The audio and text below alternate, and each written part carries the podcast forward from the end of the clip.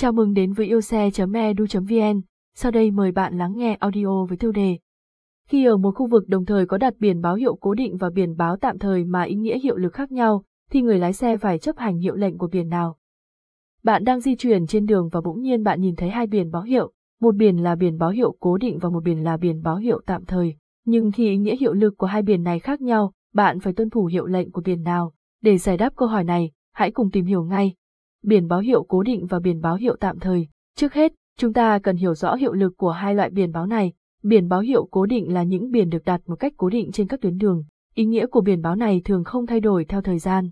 Ngược lại, biển báo hiệu tạm thời thường được đặt một cách tạm thời, thường là để chỉ dẫn hoặc cảnh báo về tình hình đặc biệt trên đường. Hiệu lực của biển báo tạm thời này thường chỉ kéo dài trong một thời gian ngắn, chấp hành hiệu lệnh của biển nào. Khi có cả hai loại biển báo hiệu trong cùng một khu vực, bạn phải chấp hành hiệu lệnh của biển báo hiệu tạm thời, Lý do là biển báo hiệu tạm thời thường xuất hiện để cảnh báo về tình hình đặc biệt tại một đoạn đường cụ thể.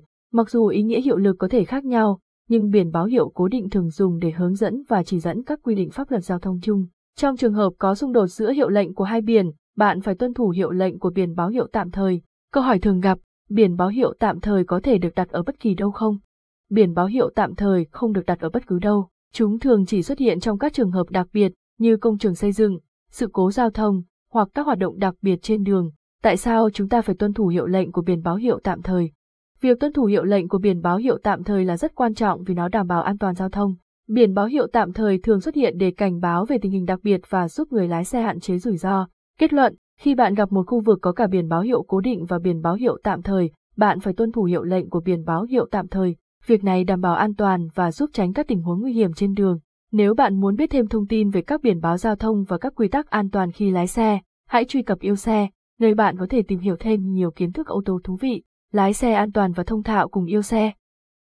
Cảm ơn bạn đã lắng nghe. Để xem và lắng nghe thêm nhiều nội dung hấp dẫn hãy truy cập vào yêu xe.edu.vn nhé.